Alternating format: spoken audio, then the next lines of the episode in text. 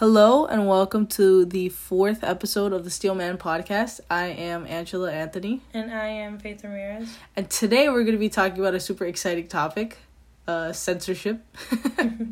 So this is actually a really interesting topic because as I was putting it together, like this is such a common topic, especially among, you know, people who are like conservatives or libertarians and stuff like that. So I'm super excited to talk about it. And actually there's a lot of nuances. As I was preparing for this, like I just realized how many things actually tie into this whole notion. So I think it's going to be a really good conversation. So maybe we could just jump right in. This is going to be another, obviously you guys will have seen from the title, but it's going to be another pro and con style episode. So the first, I guess we could just start with the pro side.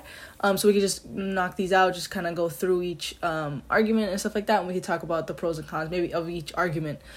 So the first topic is pretty much children, protection of children. I think this is maybe one of the obviously the strongest reasons why we would want to have any form of censorship, because the thing is obviously you can't be exposing children to like things like pornography or violence, stuff like that, and that's why, especially with like movie rating systems, I think that is like a great way to just help parents know. Okay, so say for example we didn't have a movie rating system, which I believe movie rating system is mandated. That's not something that like companies do themselves, even though they could do that, which I think there's a few examples of like people creating systems, like rating systems like that they adhere to themselves, which actually I think I have.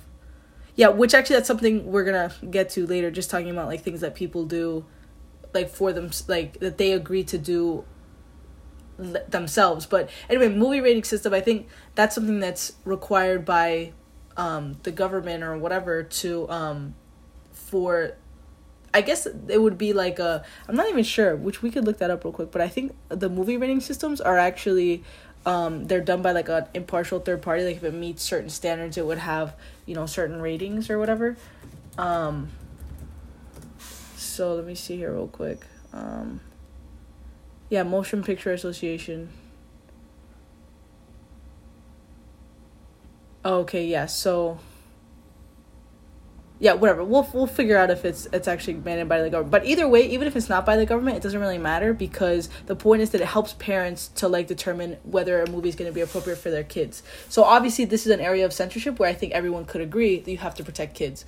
So you can't be showing like graphic pornography or graphic violence to children. That's something that everybody would agree is a form of censorship that's necessary. So do you have any thoughts about that? For me, I think that definitely it's important to protect children from, like, watching those type of things. But I do also think that's also up to the parent, you know? Yeah, like, of course. Like, yeah.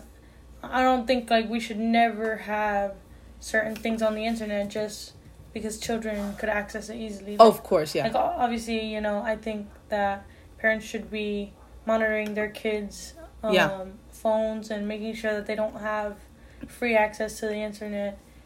Like, I know that's a big thing because everyone usually just hands their kids their phone, but I think that's actually, like, really, really bad. What, like, if parents just give their kid unrestricted access to their phone or something? Yeah. Yeah, that's the same thing. Like, I heard some stat a while ago that it was something like the average age that kids start seeing porn is something like 9 or 8 or something like that, which is horrifying. No, yeah, that's terrible. But it's like if the parents aren't paying attention at all to what the kid's doing on the internet, obviously that stuff like that's gonna happen, you know? Yeah. And even if they do pay attention to what the kid's doing, what if your kid has a phone or whatever, and then their friend just sends them a text? Even if you put like, you know, if your friend sends them a text, or they even see it at school, like maybe there's another kid that doesn't have those protections on their phone, and then the other kids accessing stuff, you know? Yeah, I think definitely we need to make sure that, well, people should be making sure that they're being, you know, more protective whenever it comes to, like, what they give their children. You know, they, like, yeah. They don't understand how powerful the internet is, you know? Yeah. Like, it's not just, you know, a little phone where they're gonna go on YouTube. It's, like, a very powerful device that can really give them access to almost anything. Yeah, and I think you're right, though, that primarily, obviously, that would come from parents trying to protect the kid, you know? Mm-hmm. And that's obviously not something that we should have, like, the government telling people, like, you know, oh, you could, if your kid is this age, you're only allowed to show them this and the other. Like, that's not, like, no one goes around enforcing that or even saying that we should do that, you know? So that's, like, more, like, parents who know the kid the best, who care about the kid the most is probably the better idea to, like, have the parents want to protect their kid, you know? Which most parents do. Yeah. What parent wants their kid, like, watching, you know, graphic stuff at 5 years old? Like, no one. Yeah. And most parents talk, like, I've heard a lot of parents talk about, too, you know, okay, I think at this age, we can start watching a little... Like, actually, okay, so actually my little niece, that's a perfect example. My sister, she's a big Harry Potter fan, as am I, and everything. And so my little niece, I think she's going to turn 8 this year, or she just turned 8 a few days ago. And so they were, like, watching the first few Harry Potter movies or whatever, and she got a little scared on, like, the second movie or something. And so they took a break or whatever, you know. And so they're just going at it at her pace. So that way, you know, it's not like my sister's like, oh, just watch this movie or whatever. My sister's saying, like, okay, no, just if you want to watch this and you feel a little scared, though, let's take a break until you're ready to watch it, you know. Mm-hmm. And then, of course, she'll tell the kid ahead of time. She'll tell my niece ahead of time, like, okay, this is what's going to happen, just so you know, so you're not so scared. And I think most parents would do that. Most parents, like, don't want to scare their kid. You know, most parents do want to protect their kid's innocence, you know. Yeah, even actually, I think I think about my little cousin, you know. Yeah. I think about how she, you know, has her iPad and her phone and everything, but even though, you know, I don't try to, like, be like, okay, you're too much on your phone, or okay, give me your phone. I mean, like, you know, I'm not really her parent. Yeah. But I'm definitely watching her for when she's with me. So yeah. When she is with me, I definitely make sure to always, like. Yeah. Watch her. Like, my eyes are never off of her. Right. Like, she sometimes, I know that she sometimes, like, goes in the room or whatever if she's on the phone with somebody.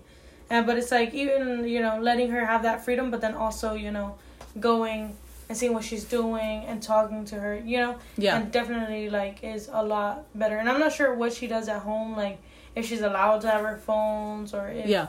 You know, I'm not sure how that works at home. Yeah. But I know definitely, like, with me, I like to make sure that I'm watching what she's doing without having to, like, go through her phone. And yeah. I feel like a lot of parents, like, they might just allow their kids to, like, do whatever and not really watch them, yeah. You know? Yeah.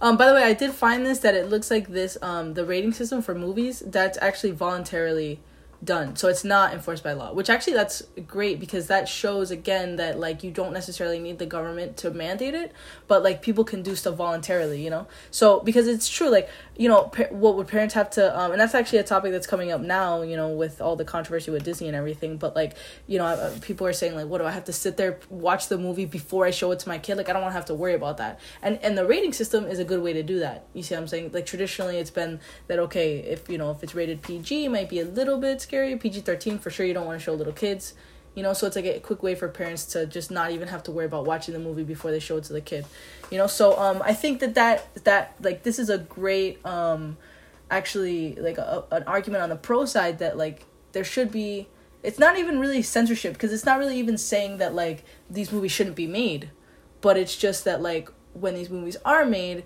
we have a system to, like, okay, make sure that people know this is not suitable for kids. You know, so that's kind of censorship in and of itself. You're not preventing the content from being made, but when it is made, you're making sure that you're not showing it to little kids. You are doing the protection of little kids. Yeah. You know, so again, this is, I think, like, a lot of people, I think of censorship as, like, when you're not allowing certain things to be said or allowing certain things to be made. You know, but it doesn't necessarily have to be like that. Censorship could just be, like, for a certain, you know, like, for certain people, children who are too young. Then we can, like, protect them from that, you know? You know, also, I was just thinking about something else, you know. I definitely feel like it's always the parents' responsibility to make sure that they're, you know, watching their children. Yeah. But actually, when I was a teenager, there was some show that came out. Maybe I was a little bit older, but there was some show that came out that almost every single kid was watching. Mm. And absolutely no parents had any problem with it. Which is what? I'm not explaining right now. But if you were to see it was a cartoon. If you were to see the videos, you'd be horrified. Right, like, right. Like, and I remember I, like, made it a big deal. I was like, my brother is watching this every single day. Yeah. And I would tell my mom, and she wouldn't even, like, not that she wouldn't care, but she's like, how old are you? Cartoon. How old are you? I'm not sure how old I was. I was maybe in high school. Oh, okay. And then I was like, he's watching this every day. What was the show? It's called Happy Tree Friends. I'm not sure. That already sounds horrifying. No, Happy Tree Friends. It's about a whole bunch of like little animals, teddy bears running around, and they get like, in every single episode they die, and they get like, all you see is blood everywhere. They're tortured, like. It's almost like 1,000 ways to die with little teddy bears. Oh my god! They scrape the skin off, like terrible. And obviously, it's in a cartoon. What's the premise of the show? Just killing them? Just torture. What? No, and every single kid was watching this at this time. Yeah. Every single child, and nobody was catching on. Right. Nobody was catching on to how terrible. Like a lot of people at your school are saying we're watching it. Well, I was in high school, but a lot of kids were watching it. Oh, like your brother's age. Yeah. No, and actually, when I was in Georgia and I was visiting some kids. Oh, no. They were watching it.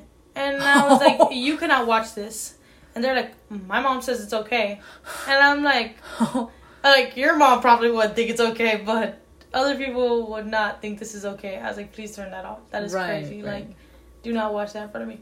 Like, if you actually see some of the videos, like, it shows, like, the bones and the, like the blood and like, everything. It's like the screams, it's like, wow, it's just crazy. But I think to clarify, you're not saying that we should like have any sort of law or anything. You're just saying that like there's gonna be a difference between like how some parents don't watch their kid as much, making sure what they're watching.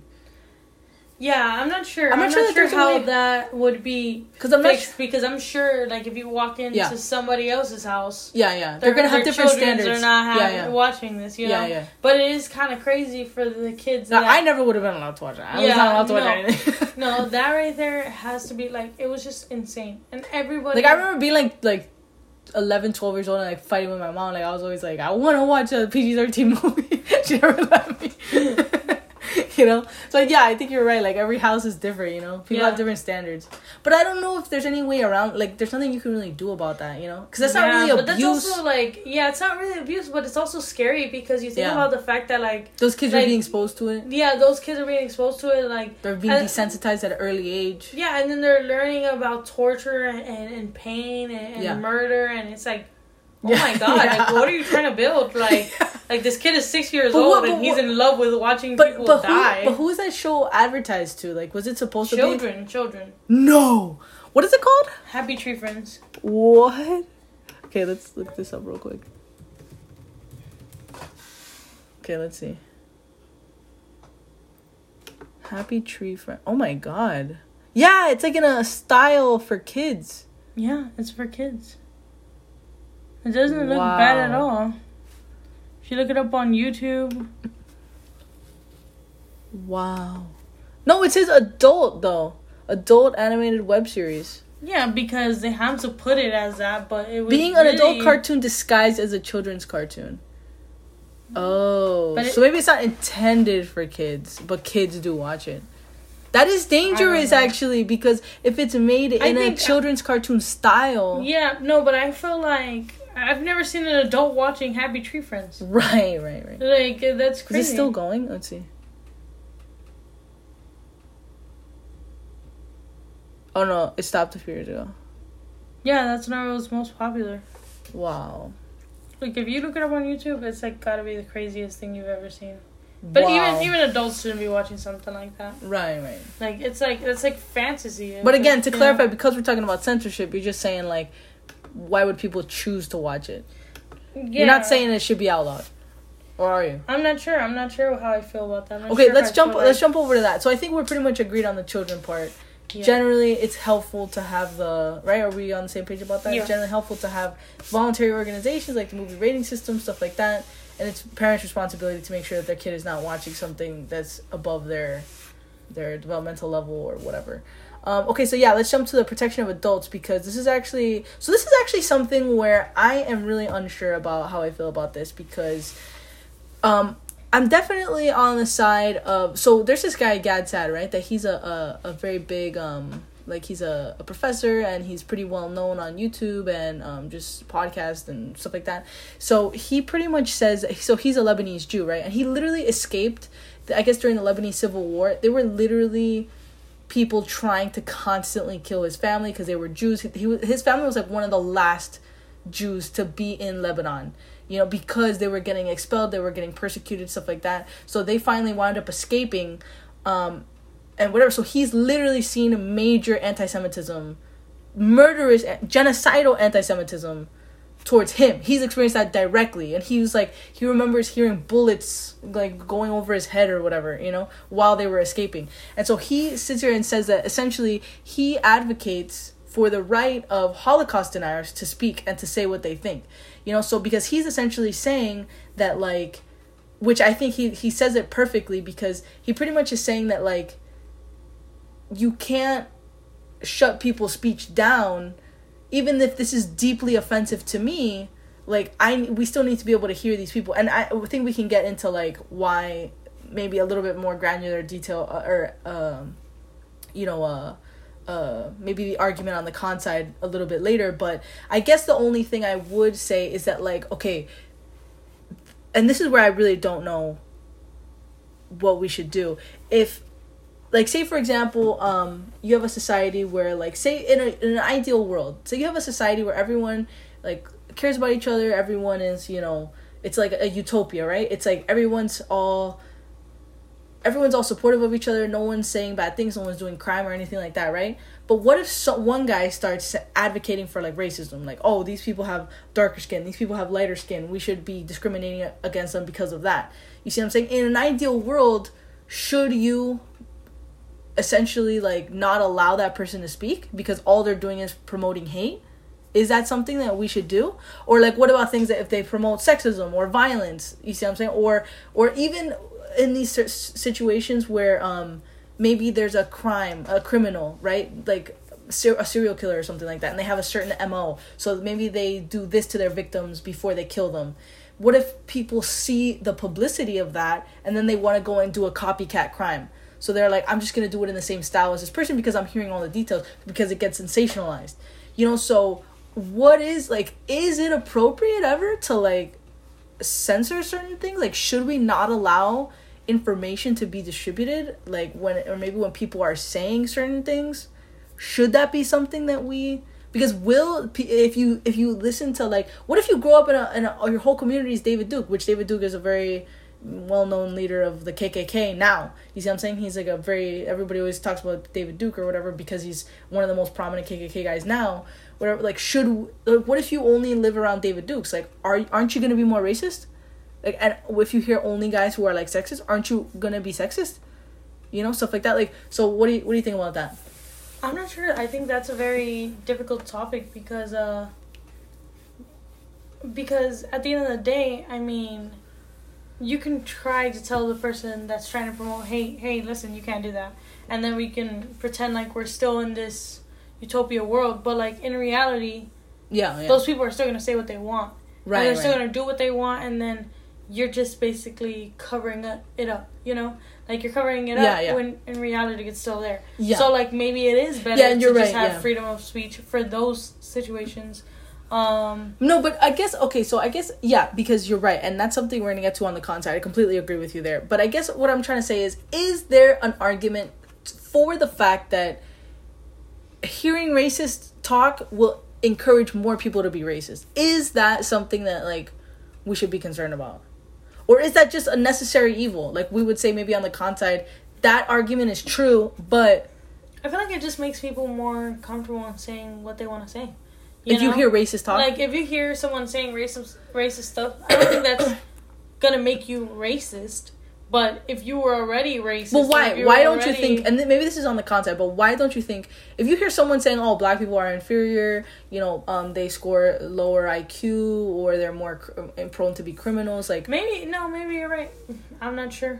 Like, I'm not sure, because for me, if I hear someone say something racist, it's not going to make me want to be racist, you know? But you know why, though? So there's this guy, Daryl Davis, which I have...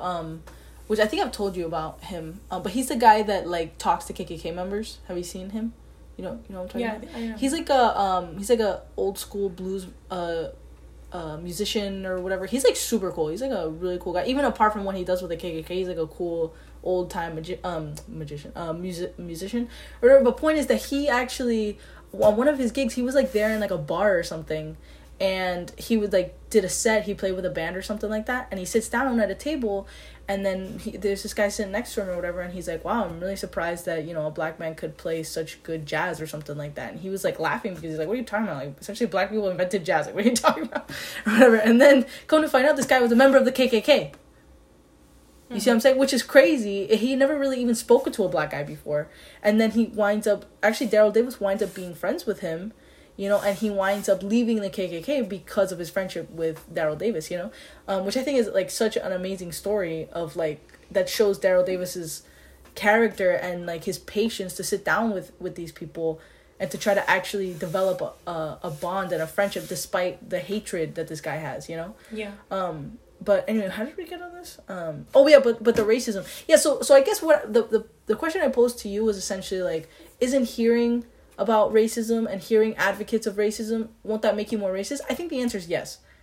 But what's the solution to that? This is what I keep coming back to. I think it's pretty hard for me to advocate for censorship because I think the argument on the against side, the con side, is so strong because what is the solution? If you're like, it's the same thing with what happened with Daryl Davis with this guy. What is the solution? This guy only heard racist arguments his entire life. He never met a black guy. He never, like, never heard the other side. He only ever heard the racist arguments. What made him change? He started talking to someone that thought differently from him, which was Daryl Davis. He developed a friendship with him, and he started listening to the arguments on the other side. And then he changed his mind because he realized it's so stupid to be a racist. It's so stupid. Like, there's no reason. Even if there are disproportionate rates in crime, maybe if the black community commits more crime than white people or Asian people or whatever, does that mean that all black people are criminals? Obviously not. Yeah. You see what I'm saying? Like, that's crazy. And so Daryl Davis was... and this guy would literally tell Daryl Davis, like, yeah, your criminal gene is just latent. Basically meaning that, like, you're a criminal, but it just hasn't come out yet. Like, how crazy is that? Can you imagine someone telling you that to your face because of your race?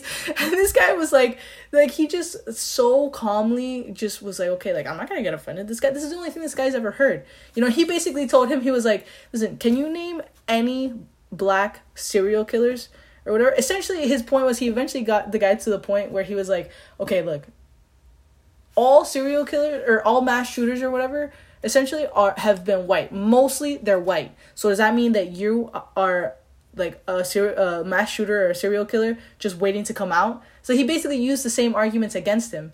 You see what I'm saying? But that would never have happened if, like, say there was censorship and whatever, and for some reason Daryl Davis couldn't talk or whatever. He would never have been able to convince this guy of anything, you know? So the solution to, like, bad thinking is more thinking. Is not less thinking. Like, you shouldn't be just it shouldn't be just imposed on you, right? Yes. You see what I'm saying? You get the argument I'm trying to make? Like, the solution to these things... Yeah, I think I agree with that, yeah. Like, the solution to, like, even if you're a crazy racist or whatever, and you believe these insane things, and you believe in genocide, like, well, what if you can sit down with someone, or maybe you're not willing to sit down with someone, but, like, what if you're just...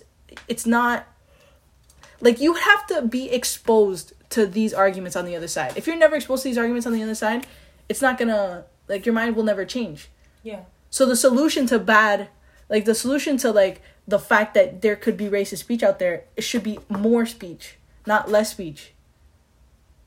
Yeah. Because again, these guys, and this guy, like, Daryl Davis has gotten, like, hundreds of KKK guys to give them, like, to leave the KKK, and then they give him their robes. So he has, like, a whole collection of robes of KKK members because he got them to leave. You see what I'm saying? And he doesn't even say that he got them to leave. He just says they chose to leave. But he just helped provide a different view to them that they never had before. You know, so again, I think obviously we're making a pretty strong case on the con side, but, like, I'm just still trying to get to, is there a reason why we would want to, like, censor, you know, like, censor any information or censor anything like that, you know? So I don't know. I don't know if there's a best, like... And I don't know how much it is censoring whenever you don't put so much information, like for example, the copycat criminals example. Like, I don't think it's censoring if like, some records are not for the public. Do you get what I'm saying? Mm. Like, but who should have it then? What do you mean, for the public? What do you mean? I mean, if there's specific people working on a case, like, for example, if there's detectives working on it. Like, I don't think that information of the case should be let out, you know, because you are right. Like, there's been multiple cases of, like, copycat criminals and, yeah. and stuff, and then people giving people certain ideas, and obviously there's a lot of ideas already out there, yeah, but in reality, like, why give them more? So I don't think it's good to, like, put that stuff. It's not to say that you shouldn't say there's a murderer running loose, you know, like, it's just best not to give the details for that. And I don't really know how much, like, I don't know if that's even censoring. I think that's just like withholding information. Well, actually, just to jump down real quick, because this is actually an argument I was going to bring up on the con side. There's actually a lot of people, especially news people, that I've actually heard. So I you know, I'm a big news consumer and everything, and I used to watch more cable news. Back like 10 years ago, when cable news was still like an actual relevant thing. But whatever, they would a lot of times they would talk about the fact that, like, so there's a lot of people that die from, like, autoerotic asphyxiation. You know what that is? No. Essentially, that's like when people, for sexual pleasure, they, like, choke themselves. But a lot of times it goes wrong, and they kill themselves accidentally.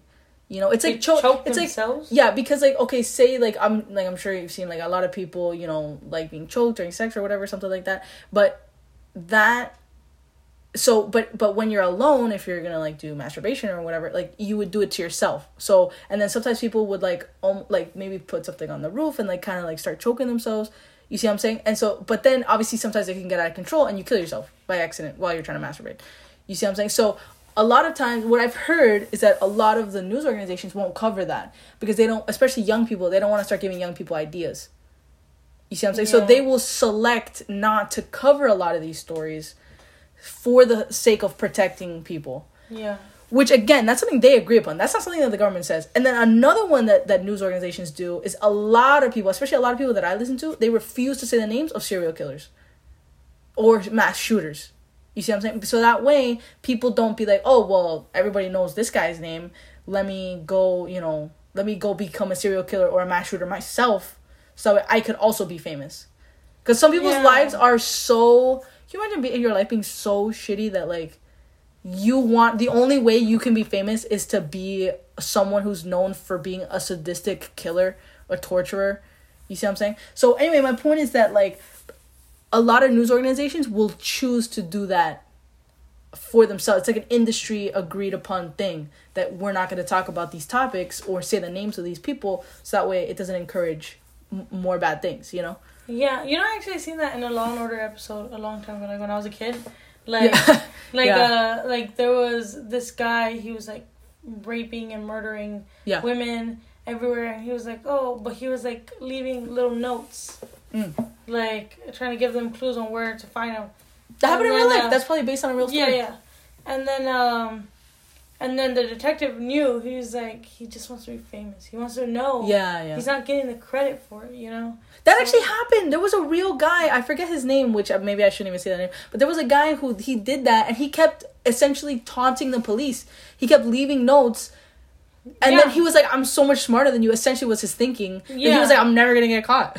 No, and then he switched on himself. Yeah, exactly. And then the detective said, like, nah, I know who it is. Like, oh, I know it's you, because nobody's as smart as you, you know? Yes. I actually remember that episode. I remember watching that. Yeah. It was Stabler telling on that. Yeah. And then he's like, I am smart. And they're like, okay, you just confessed to murder. Like, you're going to prison. But it's like, it's true. Like, a lot of people are attention seekers, and it starts off small, but it could be very big. You know, people do little things for attention, like lie about the dumbest things. Like, why not just start murdering people for all the attention that you could get? You know, yes. And like the way of thinking is, you know, I actually met somebody, and they said to me, they were kind of crazy, and they said like, oh, I'm in prison, but like I don't care. And I was like, why? And I was like, do you regret what you did? It was like, no, I did something important. And I was like, okay. But like, whatever, I don't even know what they did or whatnot, but it's like, you know, a lot of people think like that. When they feel like their life has no purpose. Yeah. And they do something so crazy like that, they feel like they did something with their life, you know? That's pretty scary. Or actually, even the Parkland shooter, like, it's crazy. I don't know if you've ever seen the YouTube videos of his, like, of his interrogation or whatever, but he literally was, like, there faking it. And you could tell he was actually laughing at certain points. Like, when he thought he was by himself, he was, like, kind of laughing and then pretended to be in an emotional distress state. But clearly this kid loved it. He loved all the attention. He loved the fact that he shot however many people and killed that many people. You see, like, he loved it. It's like, this is like sick, twisted individuals, you know? And so the less information about the individual, the better. Like, obviously we need to know about the crime. We need to take steps on maybe policy to figure out what to do. But these people, they love that shit. They love the attention. Yeah, but is it really censoring though? Or like, would that really be considered censoring? Again, I think, or that, would it be considered like just withholding information? Yeah. No, but again, I think it really matters of who does the censoring. If it's the government saying we can't put that information out, that's completely different than if a news organization like a big person that I love is Megyn Kelly. She's a great, you know, news reporter or whatever, or a journalist. She, you know, she's like, no, I will not say the names of shooters, you know, and there's a bunch of other people. Ben Shapiro, I think, does the same thing. I will not say the names of these people. Like, you remember that van thing that happened a few months ago where the guy drove through a crowd and killed a whole bunch of people, or tried to kill a whole bunch of people? I don't know if you remember that. No. But nobody said his name. I don't even know his name because nobody said it, which is great. That's good. You know, we should be able to get details about the attack, about what happened, maybe his possible motive. That's important, you know, to have those details. But it shouldn't be any identifying characteristics about him. Why do we need to know that? Yeah. And we don't need to know that. Like, he should die. He should die in like a non-infamy. You see what I'm saying? He should die no one ever knowing anything about it, because he's a loser. You know what I mean? He's a loser. Like, that's it. I'm not gonna lie, you know, like, this conversation even has me thinking about, like, Chucky. I love Chucky. The movie? Yeah, I love the movie Chucky. Yeah. And like, I was just thinking about Charles Manson. Yeah. And I'm like... Everybody knows his name, you know? He's famous, like... Yeah, why wouldn't you want to, like, do something so crazy? I'm gonna be the next Charles Manson. Yeah. Yes. But, like, dang, maybe I shouldn't be so obsessed with him, because, like... Yes. You know, like, I guess I don't really, like, care about what he did. I don't even know. Like, I think he just murdered people or whatever. But, like, I'm just... I just really love the movie and how amazing it is, and, like... How to think, like, this guy just keeps coming back, you know? Like, I don't know, like, it's actually... Wait, what's the premise? What are you saying with Charles Manson? Like, Chucky is Charles... Oh, Manson. Charles Manson possessed the Charles doll. Manson possessed the doll, and he keeps coming back. Got it. So, right now, in the series, like, Charles Manson... They're still making him? Yeah. Oh, my God. Came back as, like, he picked a certain woman that he wanted to be. And he, like, did nonstop, and now he possessed that woman, and now he went with Jennifer Tilly, like Tiffany Valentine, you know. Yeah. So, like, everyone is, like, fucking obsessed with the series and how nice it is, like, you know, like, keeps going back and making up all this stuff. But then again, if you think about it, like, someone that thinks, like, you can murder a whole bunch of people and then become so fucking famous that there's series and series and series about you that are not even fucking true. Why would you not want to? Yeah. Like, why would you not? Like, look, if you're that guy, sick and twisted. Like, this guy just murdered people and then died. Right. Like, in reality, he's not coming back as a girl. You know, like, he's not, like... Actually, I don't know when he died, but, yeah, he was in jail for, like, a long time. And actually, there was, like, women who, like... He got married while he was in jail. Yeah, that's crazy. Women, like, love that. Or so, some women, like the serial killer stuff or whatever. Like, for guys, I know you guys can't see, but Faith just pointed at herself. Hey, don't snitch. Oh, my God. You like that? You like that stuff? I'm gay, but I like Charles Manson. You are sick. That's sick, right? Why? Just because I was watching Chucky. It's because I was watching Chucky. I've actually heard some theories about why women like that, which we can talk about. I want to be Jennifer Tilly. Like, it's not fair. Oh, my God. Well, I want to be Charles Manson, actually. Like, I really like Jennifer Tilly. Like, oh, my God. I don't know what I want. Like, I just want to be a part of Chucky. Wow. Okay, so let's jump on to the next point.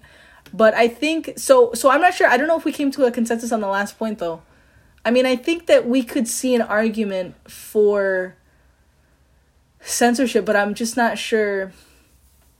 Like, maybe people self-censoring. Yeah, maybe we don't talk about certain things, or, like, you know, I think that, like, most people in in like good company, you're not going to be saying sexist stuff, racist stuff. Like, you're not going to be doing those things, you know, because it's like people self-censor, because it's like, even if you feel like, which I think in general, like, racism and sexism is significantly going down, you know, like that the rates of those things are going down, but people don't even feel that. But I don't know, I guess people don't even like, if, yeah, I don't know. I think there have been like a few celebrities where they've said, you know, I think it was Liam Neeson or someone who pretty much like something happened where his sister or something like that was assaulted by a black man or something like that. And he was saying racist stuff because he felt like angry about the whole race of that person who did that act, you know what I mean? But like, that's like a very weird circumstance, you know, where he like had something happen to his sister or something like that, you know? And he was saying racist stuff because of that. But most people are still like, dude, you can't say that. Like, that's crazy thinking. How are you going to be angry at the whole race because of what one person did? Like, that's crazy, you know? So, like, I just think that most people don't even tolerate that now. You know, and obviously now I think we're overcorrecting by a lot. Like, everything's racist now. Everything's sexist now. It's like, come on, dude. Like, everything is racist and everything is sexist right now. It's like, that's the most ridiculous thing ever.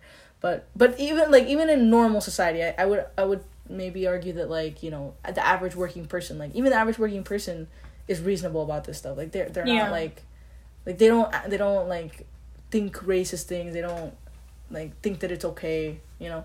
Yeah. But yeah, so maybe we can jump back up to this when we get further down. But yeah, so actually, and this was a really interesting point I hadn't really considered about reducing conflict. So pretty much the point here, I think, would be that censoring. So say, I think I saw an example, something like Netflix is working with Saudi Arabia, possibly. I should have written it down. But they're working with a certain country to not show certain themes. So for example, if you have, say, okay, Saudi Arabia, obviously that's a Muslim society. Say you have a Muslim society and you have certain cultural norms and, you know, you're pretty much your whole country believes in one religion or whatever.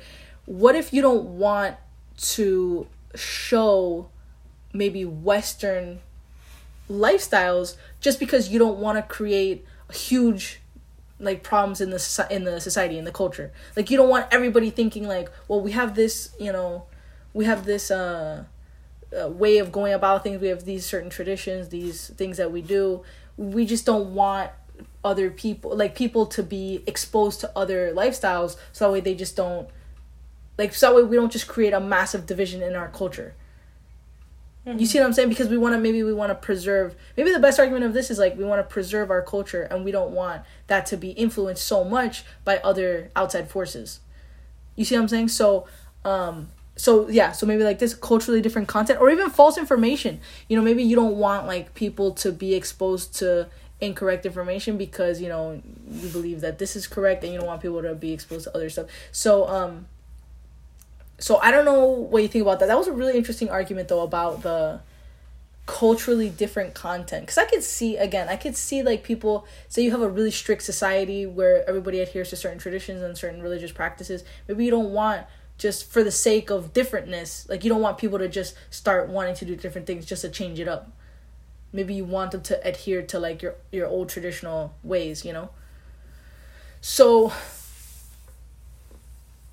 yeah, again, I don't know if that... maybe that is with the government, though, because if Netflix is working with a country, that would definitely be the government. You know, they're not allowing certain things to be shown. You know, so I don't know. What do you think about that? Does the argument make sense about, like, trying to maintain social cohesion? Basically, like if you have, like, a little bubble that, like, all your people just believe in the same thing, they have the same culture, you don't want, like, crazy stuff coming in that's completely different from your culture, and people are like, what is this? You know, and then they start, like, maybe liking it and changing the culture, and now your culture's completely different. Yeah. You know? Yeah, I'm not sure how much I feel about that. It's like, no, I'm not even sure. Yeah, it's, like, kind of a hard argument. I don't know. I feel like... I don't know. Maybe people... like, maybe it is good to try to promote... like, if you have a traditional culture from, like, thousands of years... maybe you do want to try to maintain it, you know? Yeah. But at what cost, though? Like, how much are you going to cut out, you know? Like, how much are you going to not allow things to be shown or seen? And so you're making the decision for those people. What if those people want to live a different life, you know? What if they want to live in a different style? Like, you're going to force them to not? because you don't give them the exposure to that. Like, I don't know. That's pretty... Yeah, I'm not sure. I guess that's just a different situation. It's like here we have all different types of like yeah, everything from everywhere. And yeah, different like everything. But remember, that's our culture though. That's our culture, is being super open to everything. Yeah, yeah. So I'm not even too sure. But what if you have a culture that's not open to stuff? You know. Yeah. Then how do you even get out of that? It's like. Yeah. Yeah. Then are you being authoritarian? Then the government's like, no, you have to stay and do this. Then what are you becoming? Yeah, and then not whenever you watch different things, and then there's no way. Then you're not allowed to. Yeah. Yeah, I don't know. That's pretty dangerous, actually. Yeah, maybe this is not a great argument, but okay. So then, I think with the false information too, like it should be, like okay. So maybe the argument would be something like, if there's false information, you need to protect people from having incorrect facts. You know? Yeah, I think maybe that's okay. Like... By who? By the government? I don't think it has to be per se the government, but, like, from anyone, you know?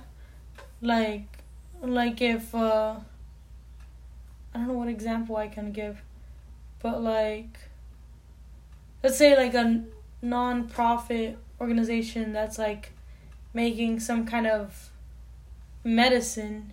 Oh yeah, yeah. Is like, yeah, is making something, and then someone comes in and says, "Oh well, that medicine gives you cancer." Right, you know? Right. Like they're just people, lying. Yeah, people shouldn't be able to do that. You right, know? Right. But like, also, you couldn't give the argument that people need to actually do the research, so they're just listening to what they hear. But who's actually going to do that? Right. You know. Okay, let's get to that in 1 second. Let's jump to the like part B of this argument, and then we're gonna jump back to that, because that's actually a really big argument that I think is really important.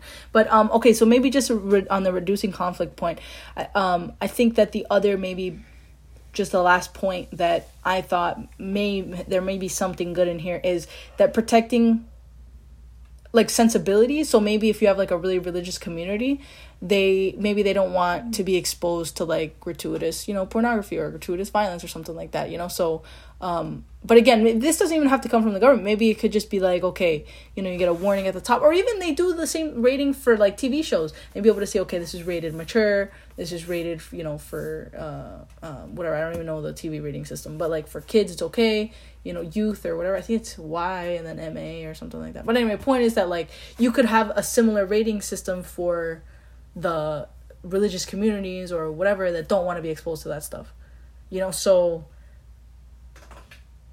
I don't know if there's any, yeah, I'm not sure that the government should be involved in like saying what's offensive, and we're gonna get to that argument in a second, like later on. But I'm just not sure, maybe that's another area where like, I don't know, I can't really imagine myself like, even if, like, the best people were in government and they said, okay, you can't say these things because then you're going to offend people. You know, it's like, that's so easy to get out of control, like, what you're regulating, you know? Yeah. So, but yeah, so I'm not even sure that that's a good argument of, like, saying offensive speech to protect certain communities. Okay, but yeah, let's jump back to what you were just talking about, which is misleading advertisements. Now, this, I think there is a line... definitely where the government can get involved, where it does come to things like outright lies. Like there's things like slander. Like I think what you're talking about, I don't think that it falls under slander, because slander is like if you're outright lying about a human, like another human, yeah. Or libel. I forget what slander and libel is, but like slander and libel is like when you knowingly lie about someone or you're just making stuff up. Yeah. About someone. You can't just do that.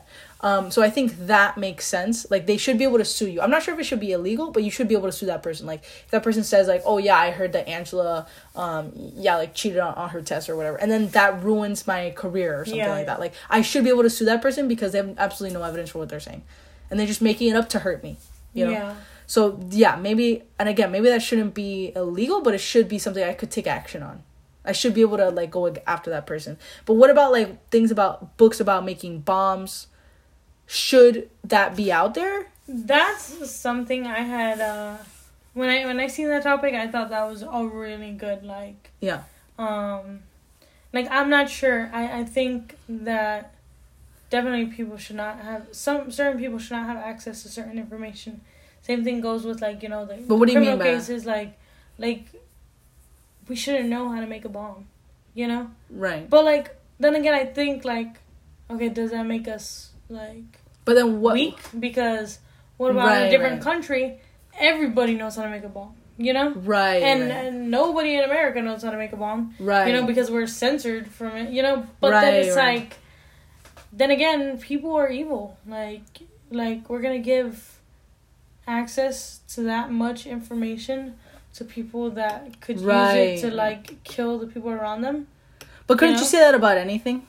Yeah. Like, couldn't you say that about, like, the Second Amendment? The Second Amendment being, you know, that you can have a gun, but bad people can use those guns to do bad things. You know? Yeah. I feel like bombs are a lot more, you know, like, if you shoot a gun, like, someone can call the cops, and then eventually, you know, even though it might hurt a lot of people, like, eventually, we can try to put a stop to that in the moment, you know? But, like, imagine if someone works so hard and creates the biggest bomb ever, you know? Or a really big bomb, enough to kill, like... Everybody in Miami. Let's do the most extreme. What an atomic bomb. Yeah, like that's scary. That's something like you can't like protect somebody from. You know? There, like, maybe there should be a line of like, okay, past a certain like size weapon or bomb or whatever. Maybe you don't have a right to that. Like, but that's what I'm saying. The information in general. It's like teaching someone how to build a gun, you know? Yeah. Like, that's scary because those guns are unmarked. They're like, nobody knows where... But you know what? Actually, this topic comes to the issue that I think is, like, really important, which is that you can have as many laws as you want, but if someone wants to kill people, they're gonna figure out a way to kill people, you know? Yeah. I think that's true as well, but, like, the difference would be is, like, giving them access to the tools that they need. To kill people to a point where we can't protect ourselves. But then here's the other side of that argument, which I think is really important, which I don't even know the answer to. Like, I don't have an idea about what to do. But if the government is telling people, okay, say you need, I don't know, a certain amount of lead to make a gun. I don't know how to make a gun, but whatever. Say the government says, okay, you're not allowed to have this much lead. Well, the government has that much lead. The government has tanks. The government has atomic bombs. The government has this, that, and the other. You see what I'm saying? So what? So now the government has that, and but the citizens don't. That's why people advocate so hard for the Second Amendment, because they say we have to protect ourselves from tyrannical government. Yeah. Because the government's the one. Like, what did we do? The country was founded based on us rebelling against the government. Yeah. You see what I'm saying? Like, okay, because we know that the government can become tyrannical. Yeah, I guess that's where it becomes difficult, but I'm not sure. I still think, like, I think that's mostly about like the bombs. That's very, very scary. You know? Like, it is. Yeah. Like, can you protect yourself from a bomb?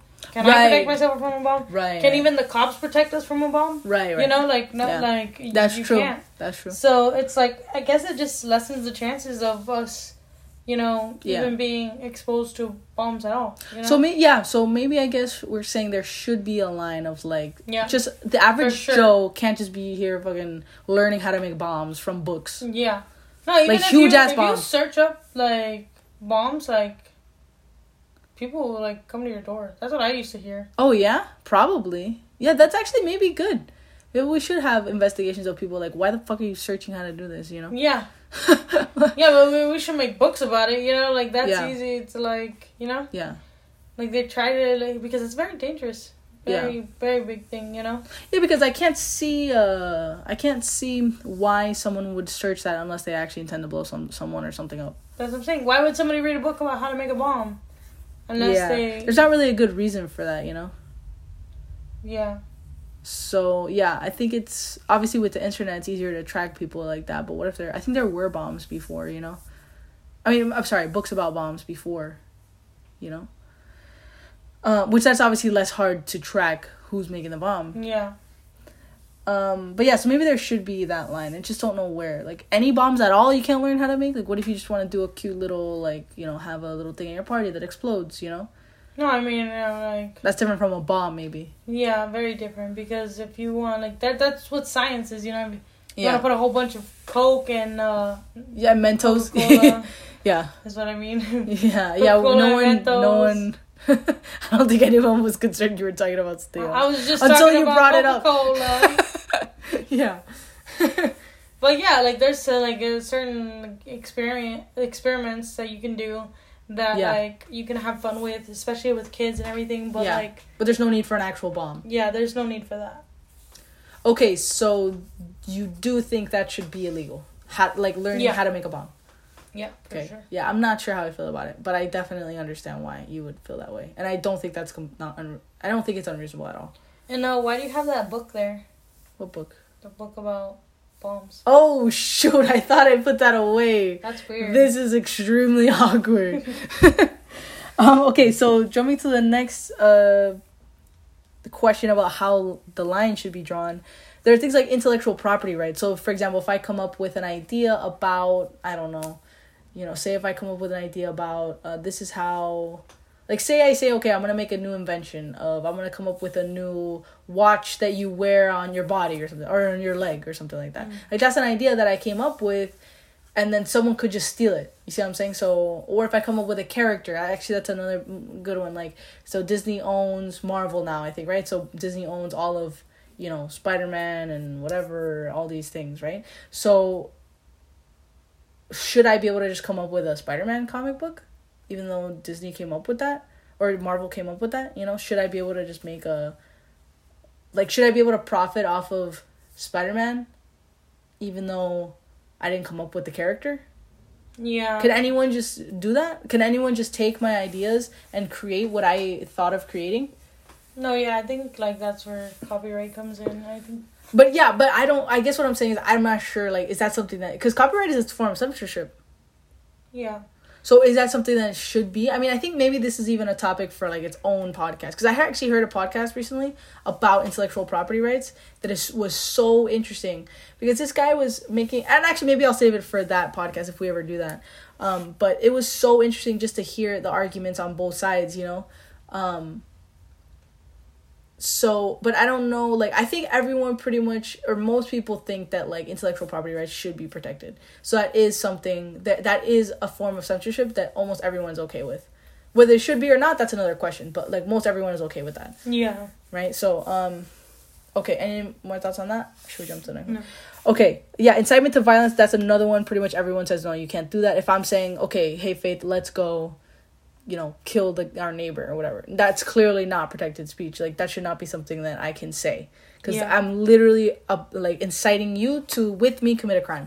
Yeah. You know, so I think that's pretty reasonable. Secrets for national security. This is another one where I wasn't sure. Like, I really don't know my thoughts on it. This is something maybe we would have to flesh out a little bit more. But, like, if like, there's... And similar to what you were saying before, actually, you mentioned it a few times where... does the government or a detective or whatever, do they have to release all the information about a crime? Obviously not, because maybe that'll... What if you're releasing... Say a detective is investigating a crime and they release all the information they have. Now the guy who committed the crime knows what they know, so then he can hide better. Yeah. You see what I'm saying? So maybe, like, it is important, even short of national security, even if it's just for investigating a crime, whoever's doing the investigating needs to keep certain secrets. Or it's the same thing with, like, other nations, too. If, like, our military is going to conduct a certain operation, like, if we're going to do a bombing of this, you know, of this particular village or whatever, or we're going to do a bombing of this particular headquarters of the terrorist hideout or something, we need to keep that secret so the terrorists don't know and leave. Yeah. You know? So, again, but you could say that's also a kind of censorship. Because you're not allowing certain information to be disseminated. You're not allowing that information to be spread. Yeah. You know? Yeah, I think I agree that something should be kept. Yeah, which I think, again, I don't think that's super controversial. I think that's pretty normal to, like, if you have... And again, it doesn't necessarily even have to be the government. Like, whoever is... If you're investigating something, like, you don't have to release all the information right away. If you're just investigating something and you're trying to figure out information, you don't want to, like... If someone's doing something wrong and you're investigating it, you do want to make sure that they don't have, like, they can't get away with, if they're doing something bad, you don't want them to get away with it more, you know? Yeah, and then this is the last point here was the one you had mentioned about misleading advertisement, which we kind of already addressed, but, yeah, if you're just making stuff up with no evidence, you can't be allowed to say that. Like, you should be able to have legal action to, like, go against that person, you know? Okay, any more thoughts? We pretty much just ran through all the pro arguments Anything else to say on that? On any of these? No, I think we covered most of them. Yeah, that was pretty good on the pro side. On the con side, I think we can run through these more quick because we actually touched on a lot of these already. Yeah. I think, so let me just lay out real quick. I think the biggest reason that we should not be advocating for censorship of most things is because who gets to decide what's being censored? And not only that, I think that goes hand in hand with the other argument. The two strongest arguments is, first of all, who decides what's getting censored? That's a big question because, again, with the argument I laid out for even guns or something, if the government's saying you can't have X amount of this, the government has unlimited access to that. If the government says we can't have a certain gun, we can't have a rocket launcher, the government has rocket launchers. If the government says we can't have a tank, the government has tanks. You see what I'm saying? Yeah. So is there a double standard there for the government to be able to say whatever they want? And actually, I'm reading this book, Animal Farm. I'm literally on the last few pages of Animal Farm, which is a very famous book by George Orwell. Have you heard of it?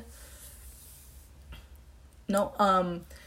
Yeah, so basically this book, it was pretty much written against the backdrop of the Soviet Union. So George Orwell, have you heard of 1984? Mm-hmm. No? Okay, yeah. So pretty much these books were written where he saw what was going on in the Soviet Union because the Soviet Union was a communist country. And just to give a real quick synopsis, communists believe that everyone owns everything, right? Or they should, and that everyone, works and everyone gets to, you don't get money or whatever. You'd go to work, you'd make your stuff, and then you'd get your food every day and you'd do this, and no one owns anything, everyone owns everything, so it's like a collective, So anyway, point is that Animal Farm, this book, is pretty much a farm where these animals live and they have their human masters or whatever. So this guy Jones, right?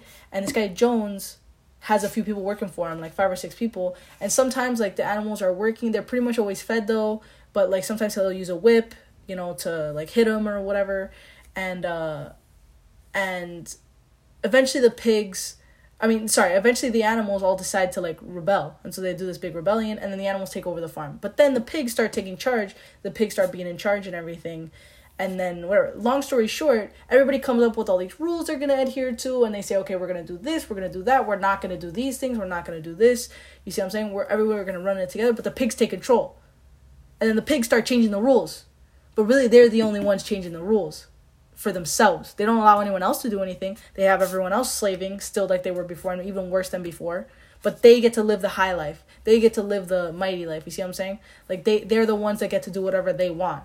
So in whatever society, when you have someone doing the censoring, basically the government is telling everyone you can't do these things, but we can essentially do whatever we want because we're the ones setting the rules. And look at even things and regardless of what people think political wise or whatever, you can see this everywhere. Every single government official a lot of government officials believe this of themselves, right? Like Gavin Newsom, I don't know if you know who he is. He's the governor of California. He was like, yeah, there has to be restrictions on you can't have this many number of people eating together because of COVID, right? Or whatever, or if you do, you have to have your mask on or something like that. He's there at a super famous, one of the most famous, most expensive restaurants in the world called the French Laundry, I believe. He's there eating with 11 people. No one has masks on. The biggest hypocrite in the world. Nancy Pelosi, Speaker of the House right now, she said she had this ban on going to hair salons, going to nail salons or whatever. Guess what she gets caught doing? Going to a fucking hair salon. You see what I'm saying? 2 days after she did that. All these government officials think that the rules don't apply to them. You see what I'm saying? Which is a crazy thing, why we need to be so careful of these things happening, of of us giving the government the power to do these things, because they're still going to do it regardless. You see what I'm saying? Whoever's in power is going to do it regardless. So we have to be very careful giving them the power to do things that have to apply to us, but then the people in power don't have to do these things, So it should be and again, I think that goes to a whole idea of the fact that, it shouldn't be lifelong. We shouldn't have lifelong politicians, but that's a separate issue. We shouldn't have lifelong politicians, but still, even if the people but I guess what I'm saying is if you cycle through people, if it's always going to be a new person, if you can only serve in public office for 5 years, say you put a limit on 5 years, maybe 10 years, that's to be super generous. You can only serve in public office for 10 years. You're not going to have any power after 10 years. So you're going to put laws that you're going to have to live with for the rest of your life. Yeah. You see what I'm saying? So, but that's not the case when you have career politicians. They don't have to, the rules don't apply to them. Truly, they do not apply to them. So I guess when it comes to censorship, it's I guess maybe one of the stronger arguments that I feel is, like, a good reason why we need to not have censorship is because, like, who's getting to decide? They can say whatever the fuck they want. They can watch whatever they want. They can listen to whatever they want. They can do whatever the fuck they want. But the plebs can't. The common man. The unwashed masses. You can't listen to this stuff. This is bad for your mental health. This is bad for you. No, you can't say that. That's hateful. Oh, no. What? Oh, like Justin Trudeau, the Prime Minister of Canada. He's all about going against racism and whatever. And we have to create an inclusive and beautiful society or whatever. Guess what? How many times has he worn blackface? Like, there's literal pictures of him wearing blackface. Like, multiple times in his life. It's like, dude, like, you could not be a bigger hypocrite. You know what I mean? It's like so, it's like actually infuriating these people. You know, it's like they're in power and they have all these, they're preaching to us about morality and standards and whatever. And they're fucking doing all this horrific shit. You see what I'm saying? This legitimately racist shit. You know, which you could argue, you could have an argument about whether or not it was actually racist to be blackface, but he's here lecturing us about blackface and all these things and all about racism and intolerance and inclusivity or whatever. You see what I'm saying? And he's here doing that. It's like, you couldn't be a bigger hypocrite, you know? So I don't know. Does this argument make sense about, like, I like someone who's a deep, like, feels deeply libertarian instincts? Like, I feel that it's very dangerous for the government to have any sort of authority over what people do and say, because it's immediately extremely dangerous and it's never applied to them too. Yeah. You understand what I mean? Yeah, I'm not sure how I feel about that. Definitely I agree with you. And I think there is a lot of different things that need to, like, probably be done with that. Like you said, with the, like, 10 years. Yeah. Probably should be even less than 10 years. Yeah. You know? But other than that, I'm not sure. I'm not even sure how to begin to fix that issue, you know? Yeah. Because I do agree that we need to censor certain things. Just like certain things, like bombs and stuff like that. Yeah. But I also do agree that those people that are censoring it should not have access to it, you know? But then again, who does need to have access to, like, how to know? That's how the difficult question, yeah. Yeah, because who are we to know, you know, who's the best person and who has the right intentions? You don't know, you right. know? And some of the people that don't have the best intentions are smart enough to, like, get away with seeming like they do, you know? Right. So it is a very difficult topic, and it's very difficult and hard, but I'm not sure what I think would fix the problem. But I know for sure, like, somebody's got to know how to make a bomb, you know? Right. If it's not us, somebody needs to know. But then again, like... But that's something we could agree upon, too. Like, what if we say, okay, you know, we have other countries, we have to fight, so we have a military, we agree upon it, you know, and then it's the guys in the military that can fight other nations and stuff like that, you know? Yeah. But, so, yeah, I think that's more, like... Yeah, already right now, everybody's okay with having the government. Well, most people are okay. There's some libertarians that don't think it's good that even the government can do these things, you know, which I understand those arguments too, but... Yeah. Like, I think most people would say that, yeah, it's reasonable for the government to have certain weapons to fight other militaries that we need too, you know? Like, that we need to have to protect society. Yeah. You know? Yeah, I agree. Okay, so... I think maybe we could just jump to the other really big point. I think that is, this to me is the best argument and probably the core of all arguments about free speech and against censorship. I think that maybe the best way to say this argument, I'll say it real quick and then I'm going to bring up something that Jordan Peterson always talks about. So pretty much, if we censor information, how do we know what's true? That's the core of the argument. And Peterson always talks about this, that he says essentially the function of free speech is not so that way you can be offensive per se. It's not so that you can say, you know, whatever, like all just crazy stuff and just make up stuff and just say whatever you want. It's not really about that. That's important, but it's not about that. What it's really about is that these things help us determine what truth is. Because, like, for example, again, with the KKK members, with Daryl Davis, right?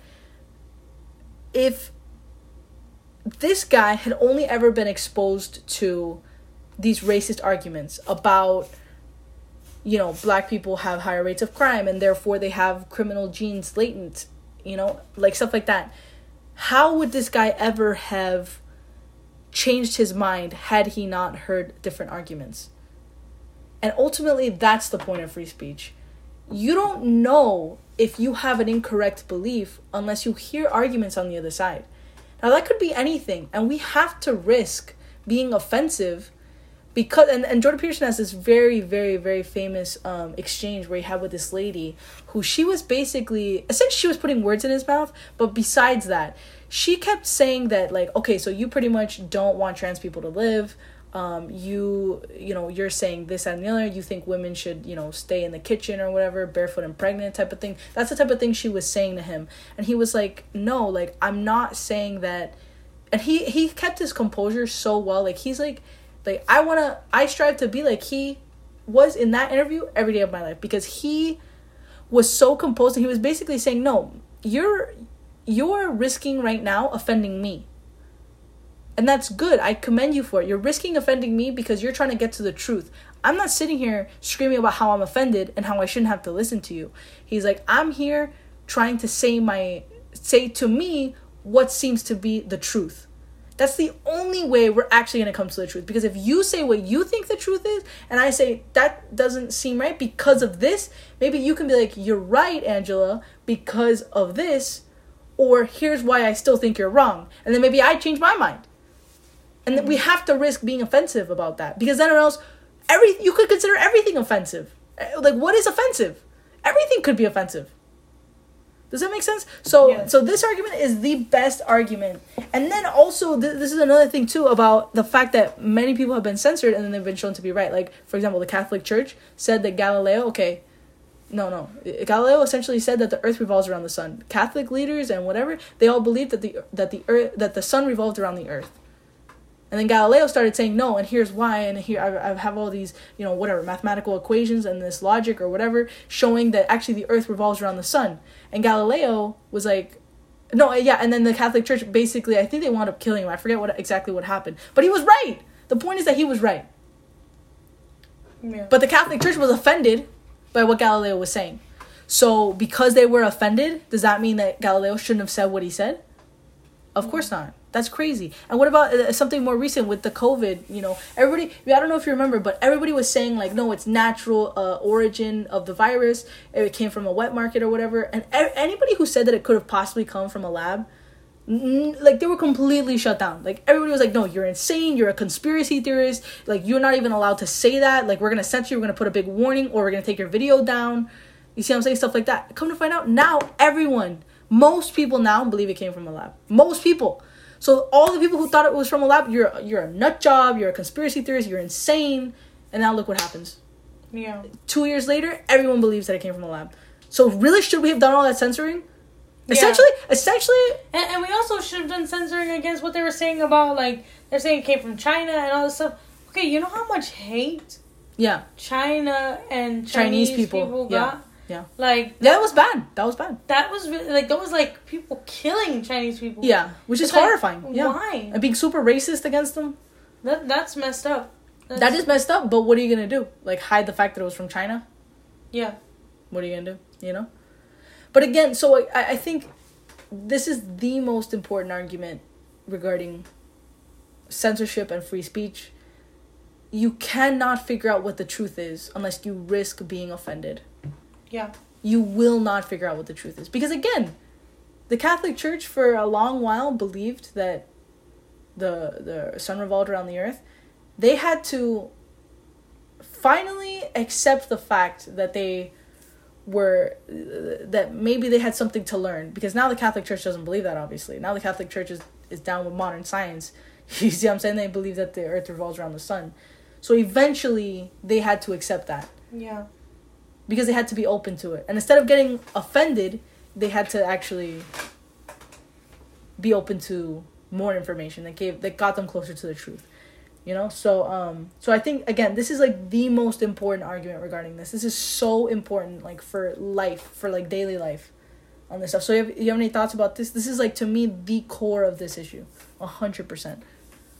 No, yeah, I agree.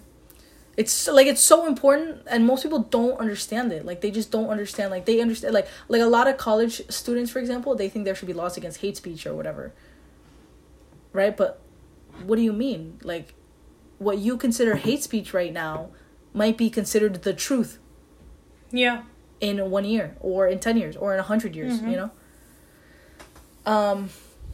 It's the same, again, same thing with the Wuhan lab leak or whatever. It's like, it's, okay, you might consider that offensive and crazy and conspiracy theory right now, but 2 years from now might be the truth, which is exactly what happened, you know? Yeah. Okay, so there's just a few last points. We already talked about the self-agreed upon censorship, where a lot of news organizations, they don't talk about, you know, autoerotic asphyxiation or not saying the name of mass shooter, stuff like that. I think that there's the last two points are kind of peripheral, but still very good arguments. Feasibility of enforcement, so pretty much saying that, like, it's difficult. Like, if you say, okay, someone can't say, if you can't say anything racist or sexist or whatever, it's going to be very difficult for the government to enforce that. Yeah. And then what starts happening, though? Like, people still do it. No, well, not only that, but then if you truly get serious about it, which is what started happening in, like, the Soviet Union or whatever, you start having people inform against other people. Well, I heard them saying this or whatever. And then, like, I think some stat was something like 1 in 3 people was an informant. So if you have, like, you know, 3 people in a house, one of them is an informant. So the other 2 don't know if they can even trust them. Yeah. You can't even trust your spouse, essentially. No, yeah, that's crazy. So, okay, so what? We're going to have a totalitarian state constantly informing on each other, you know, because you want to outlaw certain types of speech or certain things that people say. That's fucking crazy, you know? Mm-hmm. So, again, just this point is essentially just saying that it's very difficult to enforce past a certain point. You know, I think that's what authoritarians do. You know, that's what people, like, they want to, like, control other people's speech and stuff like that. Okay, so to what lengths are you going to go? Yeah. That's pretty fucking scary. And then the last point here is the negative economic impacts. So pretty much I think that's actually pretty clear if you think about it from a free market perspective.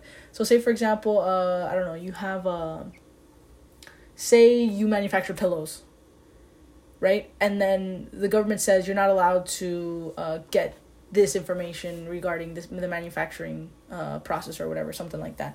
The point is that, like, the more information you have, maybe there's a far easier way to manufacture pillows that you just hadn't even thought of or weren't aware of because you didn't have access to the information. Yeah. You know, so it actually will help make the pillows cheaper if you have more access to information. And obviously that's a ridiculous example, making pillows, but it's kind of the same thing. Like, it could be anything, you know, if you want to advance in your job, maybe you don't have access to learn, oh, this is a career opportunity? I didn't even know that was possible. You know, so if you never hear about it, or if for some reason you know, you're restricted from hearing about it, you're not going to even know that you could be successful in this. Or like we were talking about earlier, like going to a different country. You know, mm-hmm. It's like, okay, you're not going to tell people about different countries, so what, are you going to become a prison state? When do we become North Korea? Like, where you don't even let people leave? Yeah. You see what I'm saying? Like, that's fucking crazy. So it's better to, like, have more information so people can be free to do whatever they want, and that'll actually help the world. Because it's like, okay, say you only, you know, you grew up on a farm or whatever, but say you have a really good head for math. Like, what if you can go study at a university and then you become a great, you know, physicist or a mathematician or whatever, and then you're a physicist and you help create a teleporter. You see what I'm saying? Now no one ever has to go on a plane ever again. You see what I'm saying? Now you just saved how many billions and billions of hours did you just save people? Because yeah. They can just use a teleporter. I'm just using a crazy example. But you understand what I mean? Like, yeah. Like, that helps everyone. When the more freedom and the more access to information that you have, you can, like, it's going to help everyone provide better products, better services, better, like, for their own lives. You see what I'm saying? Like, it's going to help everyone. Yeah. So, yeah, I think, like, freedom of speech is very closely tied to, like, economic freedom. You know? Yeah. So any thoughts about any of those last few points that we went over? No, just the last one I actually really agree with. Like, information is good to have out there. You know, going back to, like, the whole bomb one, like, I think obviously that should not be, like, exposed, but, like, other things like learning how to make a plane, learning how to, you know, make a car, like, different things like that. I think that should be accessible, you know? Yeah. Yeah, and actually, like, because there's a... Actually, with the Catholic Church, too, I believe that they are against contraception. So, like, they don't allow people to use birth control. I believe. I'm pretty sure that's the case. But anyway, the point is that, like, if you... Because if they would say that that's, like, offensive or something like that, like, does that mean... Like, what if the Catholic Church was in charge of the country? Then no one can ever make birth control? You see what I'm saying? Now it's like, so again, you have to like be free. Even if the Catholic Church was in charge, like they would have to decide, okay, are we going to not allow anyone to have birth control, or like what stance are we going to take, you know? Yeah. So again, it's, I think that whoever's in charge, you need to have like a very lenient stance. Like you need to allow people to do and say what they think. And again, it's not the point is not to like try to be offensive. Like I don't want to defend people's free speech just because I want people to be more offended. That's not the point. The point is that what you consider offensive might actually wind up changing your mind, or it might wind up actually being the truth, and it might help you come to the truth better. You see what I'm saying? Yeah. So I think that's pretty much. I was pretty strongly on the con side already against censorship, but now like I thought maybe I would see the arguments a little bit better on the pro side. I thought maybe it would help me change my mind, but if anything, it's made me more strongly against censorship, because now just talking about these issues has really made me hardcore. Yeah. Like be like, no, this is super important, you know. So I'm assuming your vote's on the same side, or.